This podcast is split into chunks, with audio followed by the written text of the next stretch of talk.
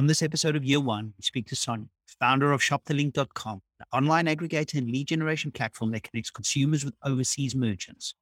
Sonya takes us on a wild journey from a remote blueberry farm to being banned from New York to her first successful startup, her exit, and her latest venture. This episode has it all, so sit back, buckle up, and enjoy the show. Welcome to Year One, hosted by me, Dio Kloppers, and my good friend Satish Bala. On Year One, we speak to early stage founders, business owners, and entrepreneurs about the highs and lows of early years, the challenges and rewards, and everything else in between. So, without any further ado, let's get into this week's conversation. So, Sonya, our very first question that we ask anyone who comes on our podcast is what happened in your life that you realized that the route of entrepreneurship is for me? I'm not going to go down the traditional route. What was that? What was that moment, that pivotal moment for you? Oh, man. I don't know if there was ever a pivotal moment. I think back when I was in my 20s, I I was always chasing dreams. Dreams are the only thing that we have to work towards. I think it was actually when I came back from New York because I was chasing this dream of becoming the next Oprah. Satish knows the story. I had a television radio career for a few years. I think it was about eight years. And I just got so sick and tired of constantly hitting this glass ceiling. And I moved back from New York and I had turned my blog into a digital marketing agency, which was one of two at that time on Google when you went to go search digital marketing. I think it was at that moment that I had found my calling, so to speak. And I think it was at that point there, I was like, okay, so I guess this is what I've always been chasing. This is ultimately it. I don't need to look a certain way, speak a certain way. I don't need to report to anyone. I don't need to go clock in hours. Because up until then, I had done everything to hustle. Like I had bartended and I was a cocktail server and I was serving tables until one, two, three o'clock in the morning. And I would wake up at 6 a.m. to go do the weather channel. And it really caught up over eight years and it was exhausting. So if I was to quote unquote define a moment, I would say that sticks out for me in my mind. And then just on that, so you said that you're always chasing a dream. So has that always been something in the back of your mind that you needed to do something for yourself? I think there's everything in hindsight always makes sense, not in the moment. Yeah. Looking back, I know that there is this pull within all of us, and we have to listen to that pull, whether we call it chasing dreams or tra- chasing visions. There's a saying, I think, by Steve Jobs, which is let the vision pull you. Yeah. And that's essentially another way of saying let the dream pull you. So, whatever it is that you feel this pull, and now with my second company, it's the same thing. I feel this pull it's the only thing I have to keep going, to keep motivated, keep inspired. Things don't always go as you think that they're going to end up. They never go as they as you had planned, no matter how many manifestations and vision boards you can do. But yeah, I think that uh, yeah, was, I hope that answers that question. Yeah, absolutely. So we've been around the block quite a bit now. I've heard you speak on stages and in private with me on some of these topics, but Pretend you're talking to my daughter Layla. She's 14. Mm. How do you define entrepreneurship? Oh man. Yeah, we're going. But like, I was gonna say, I really like where this is headed. You mean for her generation right now, or yeah. just if I was just to talk to her in this? Because the context is in our generation, entrepreneurship is really considered unemployment. Like you can't tell your parents. It's either you're studying or yep. somebody's paying you to work. Anything yep. between, no matter how successful it was, it's waiting to get a job. Yeah. right. But yeah. generation, it's the opposite. Is like, what do I want to do? And then maybe I'll study, maybe I'll work for somebody. And yeah. so the definition of entrepreneurship, I think, is really interesting now. It's very interesting because these guys, their generation growing up, I don't think I don't think the word entrepreneurship is going to be as sexy as we see it. I think for them, it's going to be a no brainer. Like, why the hell would I work for anyone? Duh. Like I have all these side hustles, Dad. I'm make I'm making more than you did in your first year of blah blah blah. So if I was to speak to her in this moment, I would just say focus on understanding what it means to be disciplined because this generation is very scattered, right? They're all, they're doing too many things at the same time. So I would say focus on getting disciplined. Are you writing this down? Really work on communication. There, I have noticed more than ever in my career how important communication is uh, as a sales tool, as a communication tool to help you close deals, to help you close venture capital, help you build relationships. And those are the two things. And I even say this to my stepson all the time focus on those two things discipline and communication. And if you can get disciplined, then you can learn how to focus. You can learn responsibility. You can learn things like making your bed in the morning. And like, so that, I think that's what I would say to these guys because they're not going to work for anyone. That's a given. But how well they're going to do this on their own, it's going to come to those two factors. Can I ask you quickly, Sonya? I mean, could you give us a little bit of your history? So when you decided to go out on your own, where did it start and that progression from where you started to where, because you've exited as well. Yeah. You, this is your second business as well. So tell us that a little bit of the backstory, if you don't mind. And then I would like you to end it off and actually explain what the link is. Yeah, for sure. And then, um, Sonya, you can start with the moment we met and then start from there. A very pivotal moment. Like I think I remember that moment. I was so ready to just giving up and quitting. But like how many times did we actually say that? Where we're like, oh fuck it. I'm just gonna give up and quit. And then I literally said then, it over the weekend. I was yeah. Like, School's going happy, man. I got what am I trying to do changing the education system? Seriously. Who am I? Honestly. And then it's in those moments that the university's like, no, let me dang a little kid. Just ready to give up, man. Just let me give up. So I moved to Toronto when I was 24. So I was born and raised in Northwest Territories, moved around all throughout BC, and then ended up growing up on a blueberry farm for about 20 years. And it was it was very humbling because again, hindsight, and my husband always makes fun of me. He's you're such a farm girl. Is uh, be, being raised on a farm, like we're not talking animals, we're talking blueberry plants. Like you have to harvest them and you have to oh, pick them. And yes, and like you have to t- pick up the crates and you got to put them on the truck and then you got to deliver it. And watching your parents go through that and struggling with if the crop season is going to be good, is it going to fail? Are we going to make money to pay the mortgage this year? really understanding those struggles growing up as a kid, like it, re- it revealed a lot. My mom's working, my dad's working. They're also taking care of 10 acres of blueberry at the same time. And we lived in the middle of nowhere. There was no buses. There was barely any cars. There was one house in front of us. And it was very interesting growing up from Northwest Territories to a blueberry farm. So I always knew that there was this whole other world outside of my little bubble. And I just always knew in my heart, even now, if I was to open up my a journal from when I was like 16, 17, it says in there, it says, I will move to Toronto, I will move to New York. And so I think it was around 17, 18 that I came to Toronto for the first time. And then I had gone to New York as well. And I was like, I'm going to move here. I don't know how it's going to happen, but I'm moving here. And then I went to university, dropped out of my last year. I, I couldn't do it. I was like, this is not for me. I don't even know where I'm going to end up at this point.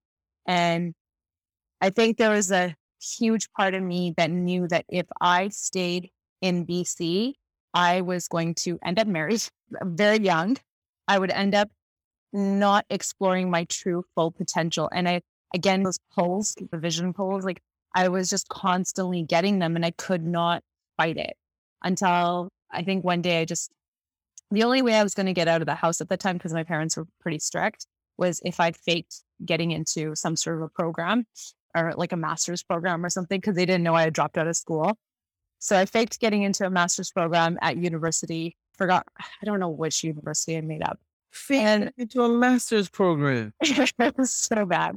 They threw me, I, I felt so terrible. Like now, obviously, they know everything, but I felt so bad because they threw me this party. I invited all my friends. And then next thing I know, I'm up in Toronto by myself and I'm living out of the Pantages Hotel in the studio bachelor apartment. Um, and rent was like twelve hundred bucks to live in a hotel back then. That's nuts.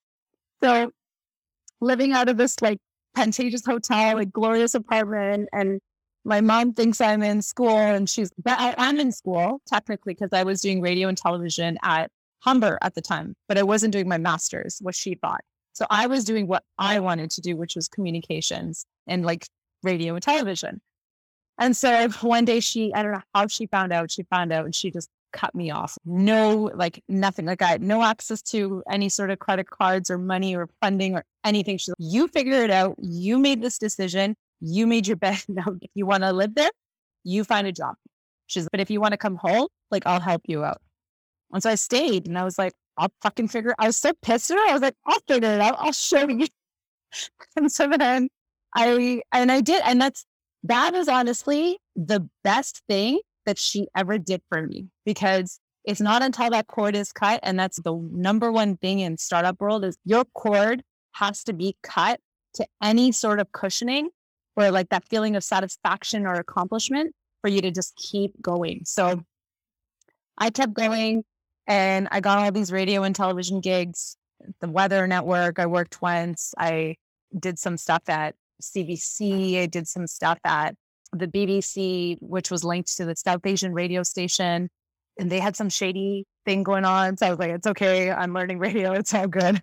I was terrible. It was really bad. Like I was scrounging for cash, but I would, so I would uh, serve from, I remember like I would serve the lunch rush from 12 till 3 and then I would go work my show and then I would come back to do the dinner rush and then I would go to the weather network to intern for them in the morning so like from 1 till 5 and then I would come home sleep super quickly and then go do the lunch rush again because I wanted it that badly and then fast forward I started this blog and it was all of my experience in television and radio and helping people understand business and like how advertising and all of this works.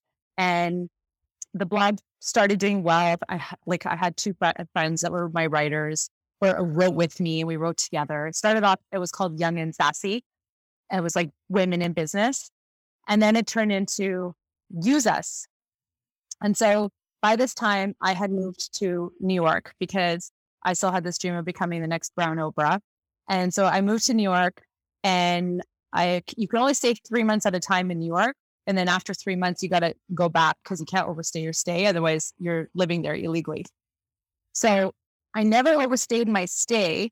I would always come back after three months. And while I was in New York, I had landed some crazy gigs. Like I remember one time I was hosting for Brooke Shields. I was doing I was in like the studio with Diddy and 50 Cent one time. Like it was like my connections in New York are just they run so deep. It's really funny. Like I'm just like, how what planet did I live on? Like I just don't understand. And I did well in terms of building incredible connections in New York. And now today, looking back, I know how those connections serve me. Like I know the purpose of those connections. And so I would, came back to Toronto. I was crossing the border to go back. I was just about to sign a deal with Sony Entertainment for my own show out of Mumbai. And I was like, oh my God, like dreams are coming true. This is crazy. Called my mom, my dad. I was like, oh my God, I'm going to live in New York City. Like, it, my show was going to be at an old MSNBC studios. And we had done a tour. And I was like, this, there's no way this is happening. This is so crazy. And I think I remember it was an old Indian guy. I had to ask him at least five, six times. I'm like, are you sure this is happening? Uh, what do you call it? I just had like very bad experiences with, unfortunately, uh, uh people of our culture up until that point. The, the industry, shady uncles. Yeah. And I just didn't, I just did not think that it was going to go through. I was like, there's no way. And then I ended up going through. And so the, they started processing the paperwork. And then my friend from Vancouver called and he said, Hey, Sonya, I think you should come back because I'm originally from BC. And I think you should come back. Sean is, he only has a few days to live. He was diagnosed with angiosarcoma. And I was like, done. Like, I'm that type of friend where you don't have to even utter more than a sentence. I'm there.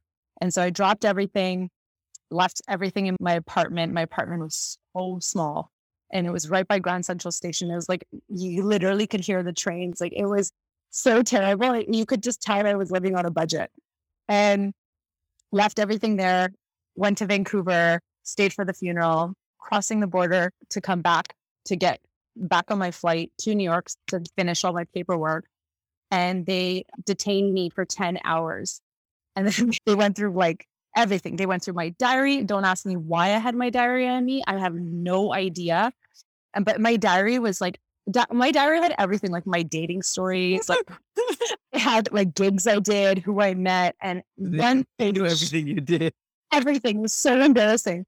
And in one page of my diary, it says that someone paid me fifty dollars, and that's all I needed to be like, you made money while you've been there. Look at all this, like you're writing in your journal. It seems like you're living there. And I was like, I promise you, I don't overstay my stay.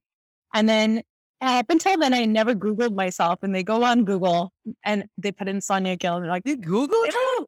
Yeah. They're like, interesting. They're like, Sonya Gill is a television host, lives in New York City. They're like, how did you Google yourself before? I'm like, I will always Google myself now. And so then that's it. So then they barred me for five years. They turned me around, and my dream of becoming the next Oprah was just gone, like down the drain. So that I was in BC, back in my own room, my old room, where I didn't want to end up back in BC. And I'm back in BC, $60,000 in student loan debt. I'm like in debt, like all these other things. And now I'm like, fuck, I don't know what to do at this point. Like it was really bad. I think for a good three months, I just, I was in a slum. And then it wasn't until my mom came into my room and she's, you are more powerful than this. This is not the end of the world. Like you're going to be fine. Just get your shit together, basically, in, in Punjabi is what she said. And so I got my shit together. And then I started putting in all the different tools I had gathered during that time, like all the different skills I had gathered. And most of them were in editing, video editing, sound editing. I had learned so much in television radio. But one of the things that I that superseded everything was digital advertising and advertising on air, on television, and how they advertise. And I had learned it inside and out. And that was what my blog did is my blog introduced small businesses to this world so that they can better understand how to get remember back when they had banner ads on the website? So that's what my blog did it was like teach these guys. So i essentially i just i turned my resume into a digital i didn't know it at the time this wasn't even a word that anyone used back then but i turned it into digital something i forgot what it was called and BCIT, which is a university out of BC, they called me and they had hired me to teach this new course that they were calling it back then digital media for radio and television. Can you come and teach it? And I said, absolutely done. So I went and I taught it. And then I knew I was like, I'm onto something. This is going to be big. I need to get ahead of this. So I moved back to Toronto and we're sitting at a bar one night me and my business partner at the time. And this V the VP of Sun Life is sitting on the left. And th- I'm telling my business partner, I'm like, listen, I'm onto something. I have a website. I know this digital social thing is going to be really big. Like you're going to be able to make money on these platforms pretty soon. We got to do something. If I let you in 50 50 business partners, I didn't know equity back then was like, let's just do this. And he's okay. So we're just kind of drinking and we're discussing. And then these, the, we start talking to the, that guy at the end of the bar. And so it turns out he's a VP of Sun Life. And he's, oh, what do you guys do? And we're like, oh, we run an agency called Use Us. No incorporation, nothing. And he's, oh, interesting. Said, what do you guys? And then my business partner oh, we, we sell social media packages. And it goes, oh, wow. He goes, Sun Life actually really wants to get into this. We heard such good things. Can you guys get us likes on Facebook? And we were like, done. Absolutely. So within five days, we had a pitch. We had never done a pitch before in our life. We had a pitch at the Regis on Bloor and Yonge. And I remember scrambling and Googling, like, how do you do a pitch? How do you do pitch and advertising? And we like drove our beater truck or, like around the block to park it so no one would see we got out of this beater truck. And we landed the pitch. That was a, our first big client. And as soon as we landed the client, we left. We're like, fuck, like we can't do this. we need to hire people. And I don't even think that we charged, we didn't charge enough. But what we promised to do for them was we'll get you more likes on Facebook. We'll get you more customers that will understand what Sun Life, the Sun Life brand is. And we'll get you on Twitter. And I think LinkedIn was just coming about back then. And then that's it. Like I said, like you Googled digital marketing or social media marketing. We were one of two agencies that popped up on Google. And then within two years, we just, we completely, we got really busy. It was very hard at first because trying to convince someone why they needed to be on social media is kind of like how I imagine the metaverse people are feeling right now, like trying to get them on the metaverse. What is this metaverse? So, you, you know, it was like pulling teeth. Like we had to explain to people, you need to be on social media. You need to be on social media. And people didn't understand why they needed to be on social media. So we grew. And then by year three, I met Satish. By then, I think I had written two books, I'd done a bunch of speaking gigs. And then Satish says, I've heard of you. Why don't you come by, check out my office? And then I went and checked out Satish's office and I was really impressed. I was like, wow, this guy has his shit together. And he had done all these different campaigns and he had done all this, all these amazing clients, like clients that we really wanted in our roster. And then I think Satish, we went back and forth on signing like a merger. We weren't sure. So we're like, let's just be homies, work in the same office, kind of piggyback off of each other, see what we need from each other. And then, and then towards my second year of being in your office, Satish, um, so Satish comes up to me and he's like, Hey, there's a an agency coming from Australia. They're sharing board, the boardroom with us. They're going to be back here in the boardroom. And I was like, yeah, cool. We were leaving at that point because I think that we had outgrown the space Satish. I think we're like selling the space. And, and I don't think I've ever told you this, but I'll confess now. But I think part of trying to bring Sonya into my company and a few others, I wasn't sure if I was one leg out of this business mm-hmm. or do I want to double down? Yeah. And I was trying to find an answer to that question. And I was trying to surround myself as many different people as possible that were totally into the game where. I can either see a vision where I'm all in for the next 10 years. Yeah. Or, no, I want to get the hell out. And I think right after you and I hung out and then what you're going to continue with, I decided I want to get the hell out. And I literally yeah. the company like a year later, I think. The year right after me. Yeah. Yeah. And so actually, it was thanks to you that I sold my company because at that point I was also checked out. I was so done. I was like, I'm finished. It was funny, like Satish and I, we fed up the same energy, kind of like we knew where the industry was headed, and by that time it was, it was so saturated. Actually, no, it wasn't so saturated. It was getting saturated. No. And so this agency is sharing office space with Satish and I, and it just so happens these guys are as big as Ogilvy, like the founder was he had trained under some like crazy guys and he was known as one of the creative geniuses in the world who wrote some of the most epic ad copy. And so i was getting into the elevator oh sorry no.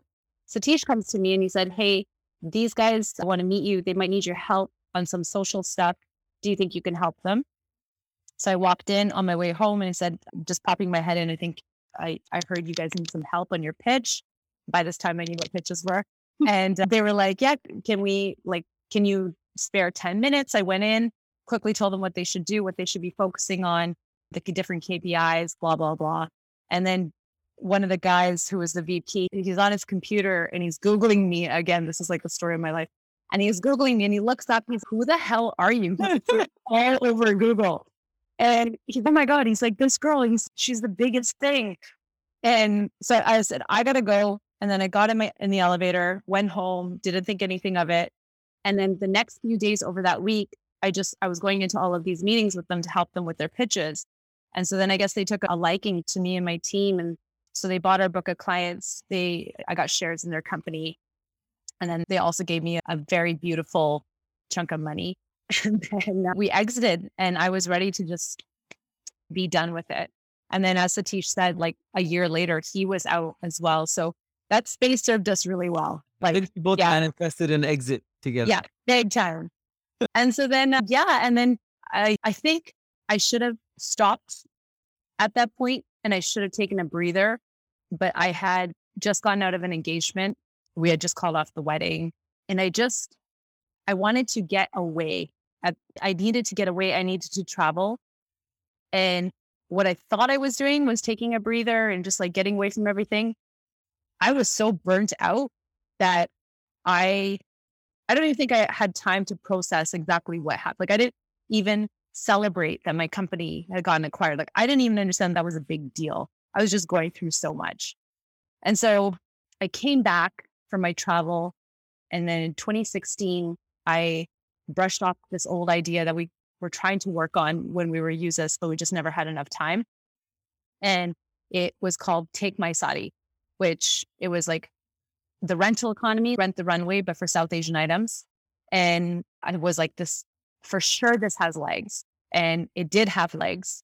We baked it. We hired some team out of it in India to, which never, ever will I ever do again. And we launched the app.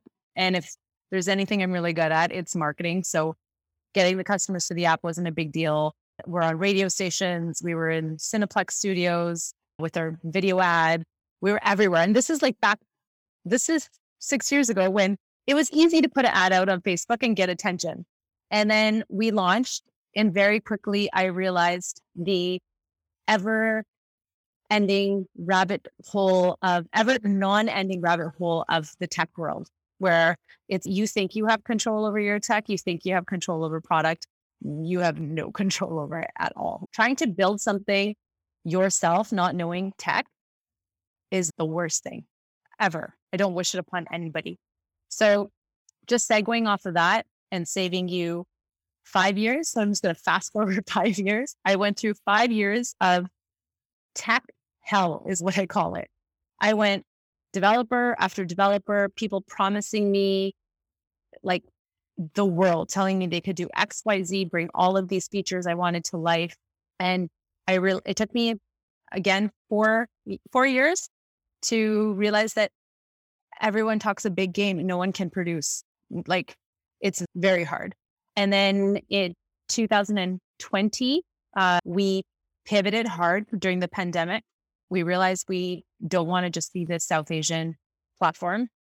We knew that there was something bigger. And I knew because the types of people I was being introduced to that were coming my way and the types of people that wanted my wanted equity in my company were very big names. And I knew I had to think bigger.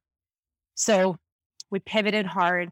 Now the model essentially is that we want to do what Shein. Have you guys heard of Shein in China? So Shein, S H E I N, they're one of the biggest fast fashion companies to come out of China. So we want to do what Shein did in China, but we want to do for merchants in India but we want to keep production, quality, price, and trust at the forefront. The other thing is we are a Shopify aggregator. So we only integrate Shopify websites. We let the merchant control their brand so that the merchant has full access to the customer. And we're giving the merchant in India full access to Western consumers on a niche platform. So you're not having to search all these different places for unique items thinking, oh my God, is like this thing actually going to show up to my doorstep? Is this eh, what it's going to look like when it comes to my door? And that's one of the biggest problems that Shein has right now is what you order on Shein is not what you are going to get. But people are okay with that because the prices are so ridiculously low. Uh, the risk of offending you, Sonya, are you the Etsy for fashion? No. So we were, we, I would say right. that's a, it's a good question. I would say in 2019, 2019, 2020, if you would ask me this question back then, I would say, yes, that's kind of what we're trying to do. But no, Etsy, we kind of left that in 2019, 2020. We are the, there's only two sites that do this out there. One is called Lyst, L Y S T, and another one is called Farfetch. There, and there's only three Shopify aggregators in the world. We're one of them. So I like to think of it in a different perspective. What is like the number one problem your platform is solving? Is it convenience? Is it choices? Is it ease of purchase and delivery? What is the product fit? It's trust. So when you order online internationally, you are always wondering, is this thing going to show up how it looks like on, on the screen? So ultimately, we're solving for trust.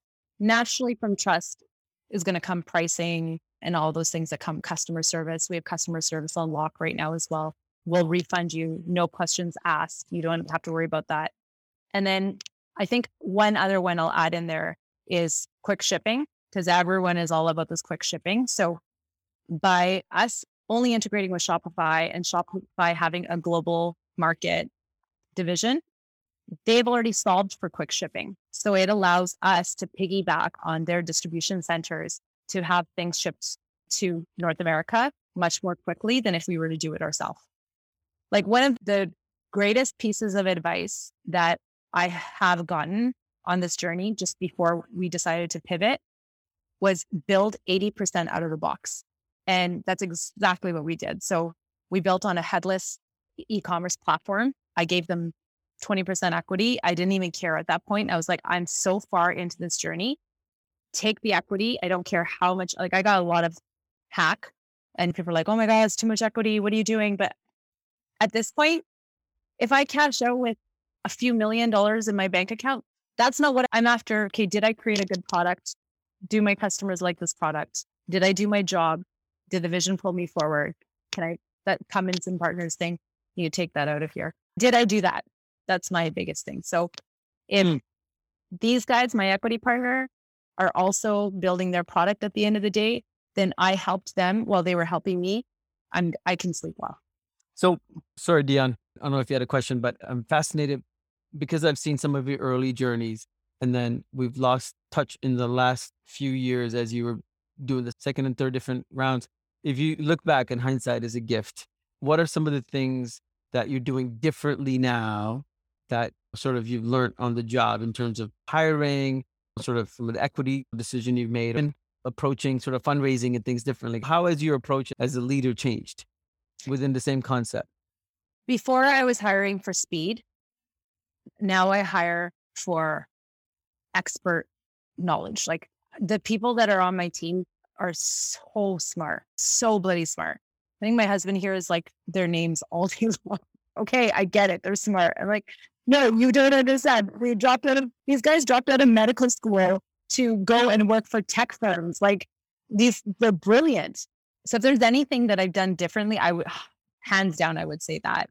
And then I think the other thing that I did, um, to your point, Satish, is, is the equity portion. Because when I was building Use Us, I didn't understand the equity portion. I did, I wasn't building my company to sell it. It just ended up selling. So now that I'm aware of how equity works, I'm I've been burned, I've gone through it, like all that great stuff that happens. I as long as I am like just above 50, I'm good. Just help me build my company and let's build this as lean as possible for as long as possible without getting capital injections left, right, and center. That's where my head's at right now. So I must just tell you, Sonya, listening to that backstory, I've got a shitload of questions. I'm gonna try. My God, I sat here. It's like watching a movie. This is so cool. From a blueberry farm and you bullshitted your way and, yeah. and you end up and you own a big tech company now. But I'm going to ask a few questions if you don't mind. So you spoke about, I think it was at the radio station where you took a chance. And then you and your business partner were sitting in the pub and you pitched to Sun Life without having actually a proper business. You just took that chance. How important is it to actually say, fuck it, I'm taking a chance, or actually not even think things through? How much value is it in mm. that? And how important is that for the journey and the creation of opportunities for entrepreneurs? So, to put your blinders on is very valuable because if you put your blinders on, that means you're listening to your gut, right? You're just like, no, I'm going to do what I know I have to do.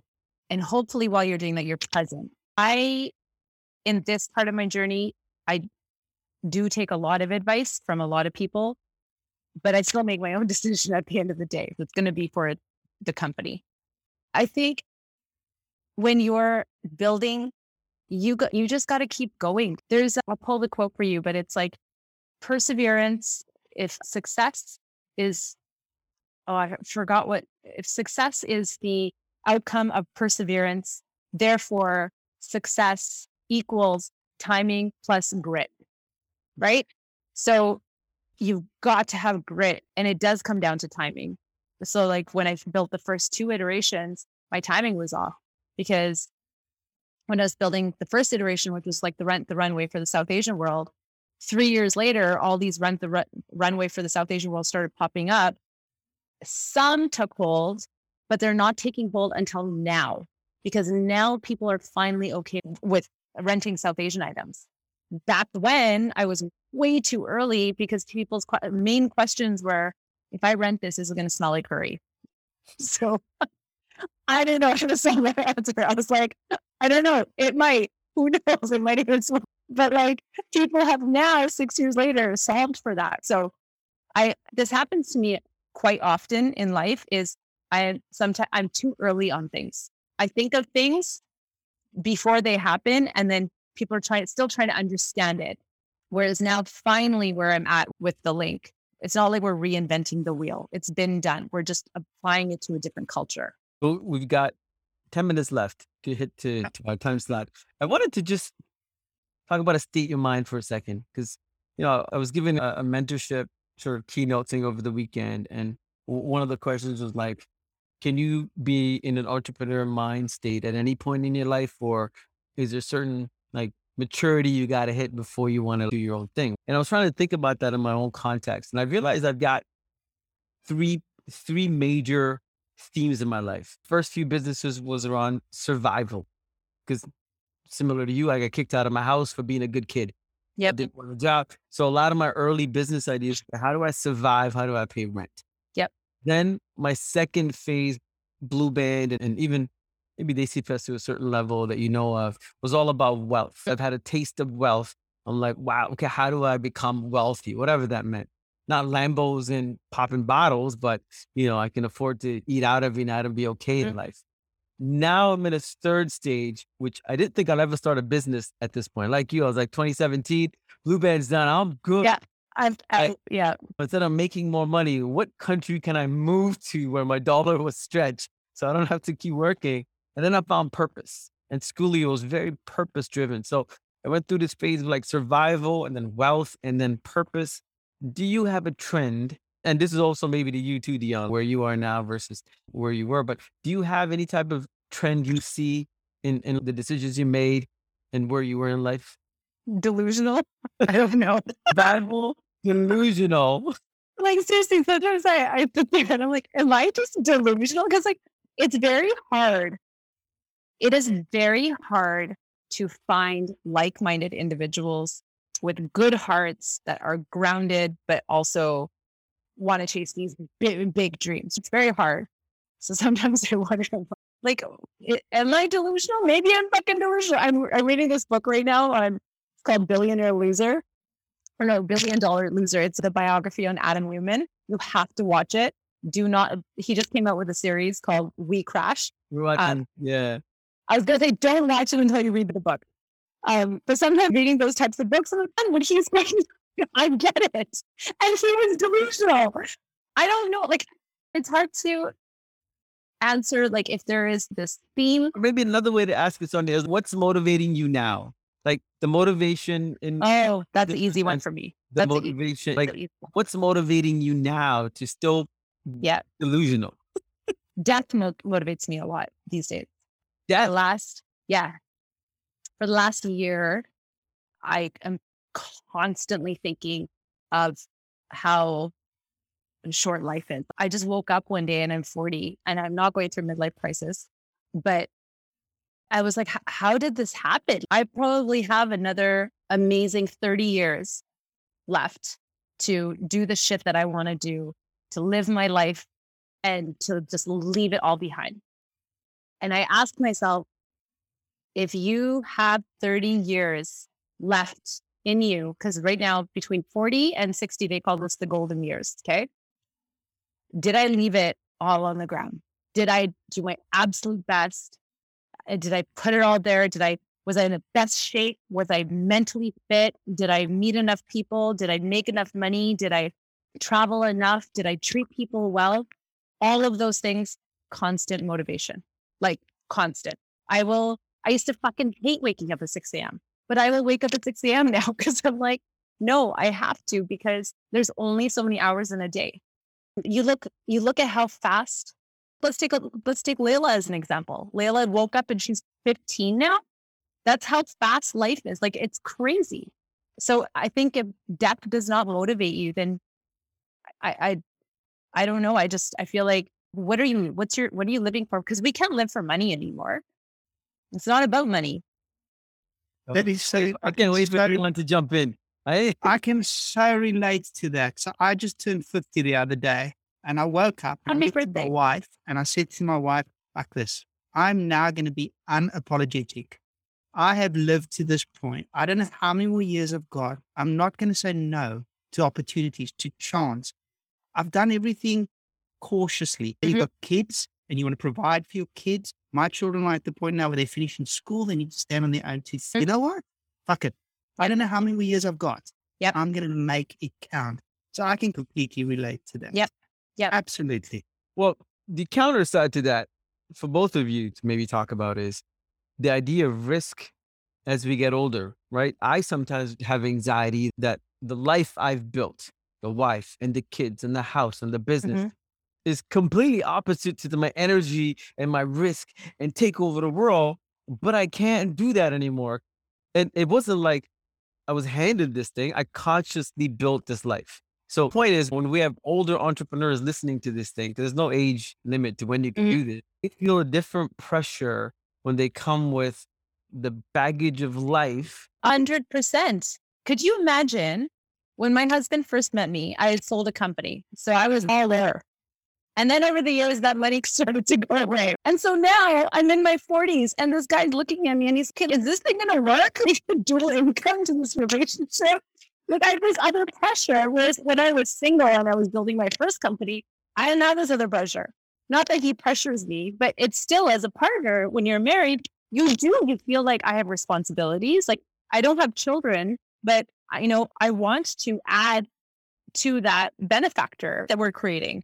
So I think in your 40s, oh my God, we're just like, should I be doing this? Should I not be somewhere, I don't know, on a beach? Should I not maybe just go get my real estate license and just go make a bunch of money and just, trust me, I thought of it all. But I was like, no, this is who I am. This is what I live for. This is what makes me happiest. And I'm not going to lie, like last year when we were pivoting and I didn't know what direction to go in, I did. I opened up Humber College on my computer and I registered for my real estate course. And I did course one and I was like, that's $500 down the drain I'll never see because I was like, becoming a real estate agent. But as I back to like course two, three, four, five. And I was like, I can't. I just, I cannot. So I really feel that like for people that are starting off in their 40s all the way to 50, like 50s and 60s is not the same as what our parents went through. 50s and 60s is still pretty, pretty young, but there's so much to consider. There's so much to consider. One thing I will say though is at this age, there's so much confidence and so much like I don't give a shit attitude that comes along with it, which is nice. And so when I am on these calls or uh, with whether it's investors or I'm pitching, just, if you want to fucking be a part of this, be a part of it. You don't want to be part of it. I'm good. It's okay. We'll each later. But whereas I would have been, can you please, company's going to go down. I owe so much money to like with so like CRA Canada, they're gonna take me. Whereas now I'm just like, fuck, you wanna give me a million bucks? Give it to me. My husband's a millionaire. He'll support me. It's fine. I'm kidding. He doesn't. Look, I know. Sorry, Satish. I know that we've run out of time, but this conversation has been riveting. Can I ask two more questions, if you don't mind? Yes. I actually think that these are. I think that they will add a lot of value to our listeners. So we're talking about tech space at the moment. There's a big focus on tech companies, and that's where the growth is. Earlier, when you were giving us your story there, Sonya, you mentioned that not having the knowledge of tech was a big issue. Tech, actually, you never controlled tech. You spoke about all those, the concerns around tech, right? My question to you then is based on your experience, if you've got someone out here now who's started a tech company, what is the due diligence or the things that they should be looking out to give them good start within the tech space and to prevent some of the challenges that you encountered? Yeah, I think the best way for me to answer this is and I had to learn this the hard way, is if you can't build your idea on a on a platform like Wix, Wix offers so many different solutions, yeah. or on a platform like Contentful, there's just so many different platforms that are out there, then your idea is probably you're probably thinking way too far ahead of 150 different features that your customers don't even know that they want. So really lean it out, keep it super simple in the beginning, build on top. So build 80% out of the box, essentially. You don't need us, you don't need all these like pretty like tech people. And because the thing is, what's going to happen is you hire one dev or one CTO and Satish is going to nod his head. They become so, they become like the security police around their code and they don't want to share that with anyone. And if you're, you have a falling out with that developer, yeah. whoever comes in afterwards, they're not going to understand this whole kitchen sink over here. They're going to be like, listen here, Sonya, I can build it better for you. I will yep. like start from scratch. And now you're another six months. Absolutely. Which is, that's what happened to me. And that's why I advise so many friends now that are in the same situation, like get out of it as fast as you can. Just do what you're good at and do that on any tech platform. Prove out the concept, raise your seed, raise your angel, and then go from there. I'm going to ask my last question now. And this goes for both of you, right? So we spoke about Satish, you reached the point where you didn't know whether you were in or out, and then you actually did exit. Sonya, you also said you just had enough and you also exited. What, I'm going to phrase this. Some people don't know when to exit. So my question to both of you is if you're running a business, what are the signs that you need to look out for to actually say, you know what? It's time for me to think about my exit. Oh man. I think that if it gets to a point where your customers aren't saying anything, your potential customers, like you haven't done any sort of due diligence around your customers and you have zero feedback and the feedback is kind of eh, it's like negative a little bit and it doesn't match the tech that you're building or it doesn't match the output and you've pivoted and pivoted and still not matching, I think at that point you're you have to you got to look at okay, what's not working here and where does my expertise in this lie? So, for example, for me, my the customer feedback always matched the tech. It's just the tech was just terrible. Like it was always came down to the tech. And even now, the customer feedback, even the merchant feedback is absolutely incredible. I know my expertise as a marketer, as a growth hacker, I can execute this platform. I know it's going to work. But if I wasn't a marketer, I didn't know these things, but I was just kind of like an Adam Neumann, was we, then yeah, look what happened to him, right? He still cashed out wealthy, but I you got to base it on feedback. You have to base it on. There's some people I know a few of these types of people. They're, for lack of a better term, their egos are so big that they just refuse to listen to anybody. And I think when you refuse to listen to anyone, you have a problem. Satish, you might want to. Yeah, when you were talking, I was thinking about it. When we sold the company, we were very profitable.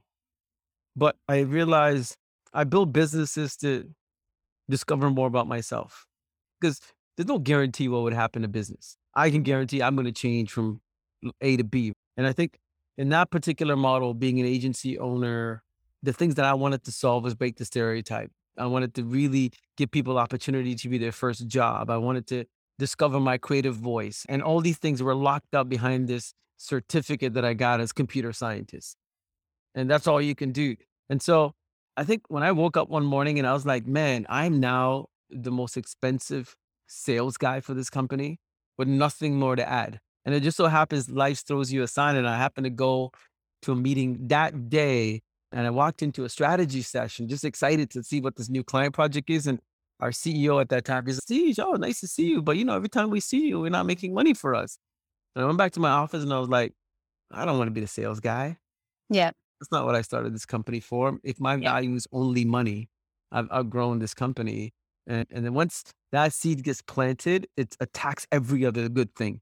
Like yeah. you can't see anything else but that. And so for me, the reason why Desi Fest is still around 16 years is I'm still in love with the problem. And I'm madly in love with Schoolio's problem, which I think will be like a 20 years thing because education globally is.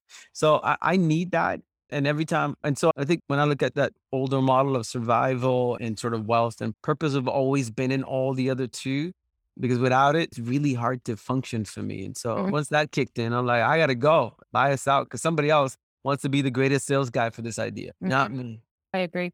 You know? I absolutely agree. What, what also means I'm used to, I'm comfortable with eating like shit and like just suffering. And when money is not there, I, I like it doesn't bother me because I'm not chasing it. It's so funny because I say, my husband, he's there to support me no matter what, right? He puts a roof over my head. Thank God. Thank God I'm so glad to live here. But I, but I purposely say to him, I say, do not give me anything. I don't want a credit card. I don't want a bank. I don't want, ne- I want to struggle because it's in my struggle that I'm going to come out on the other side of this. And I know for a fact that if like I was kind of living this like cushy life, I don't know if like I would have this like I would be like, it's okay. It's okay today. I'm fine today. But I constantly have this natural fuck, you gotta bring mm-hmm. something to the table. And I love it. It drives me, keeps me hungry. I have one last question. Sorry, go ahead, Dion. No, I didn't have a question.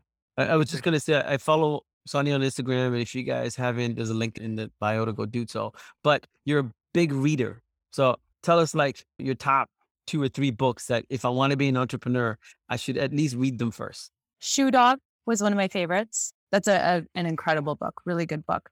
The Purple Cow by Seth Go- Seth Godin. Actually, any book by Seth Godin is incredible.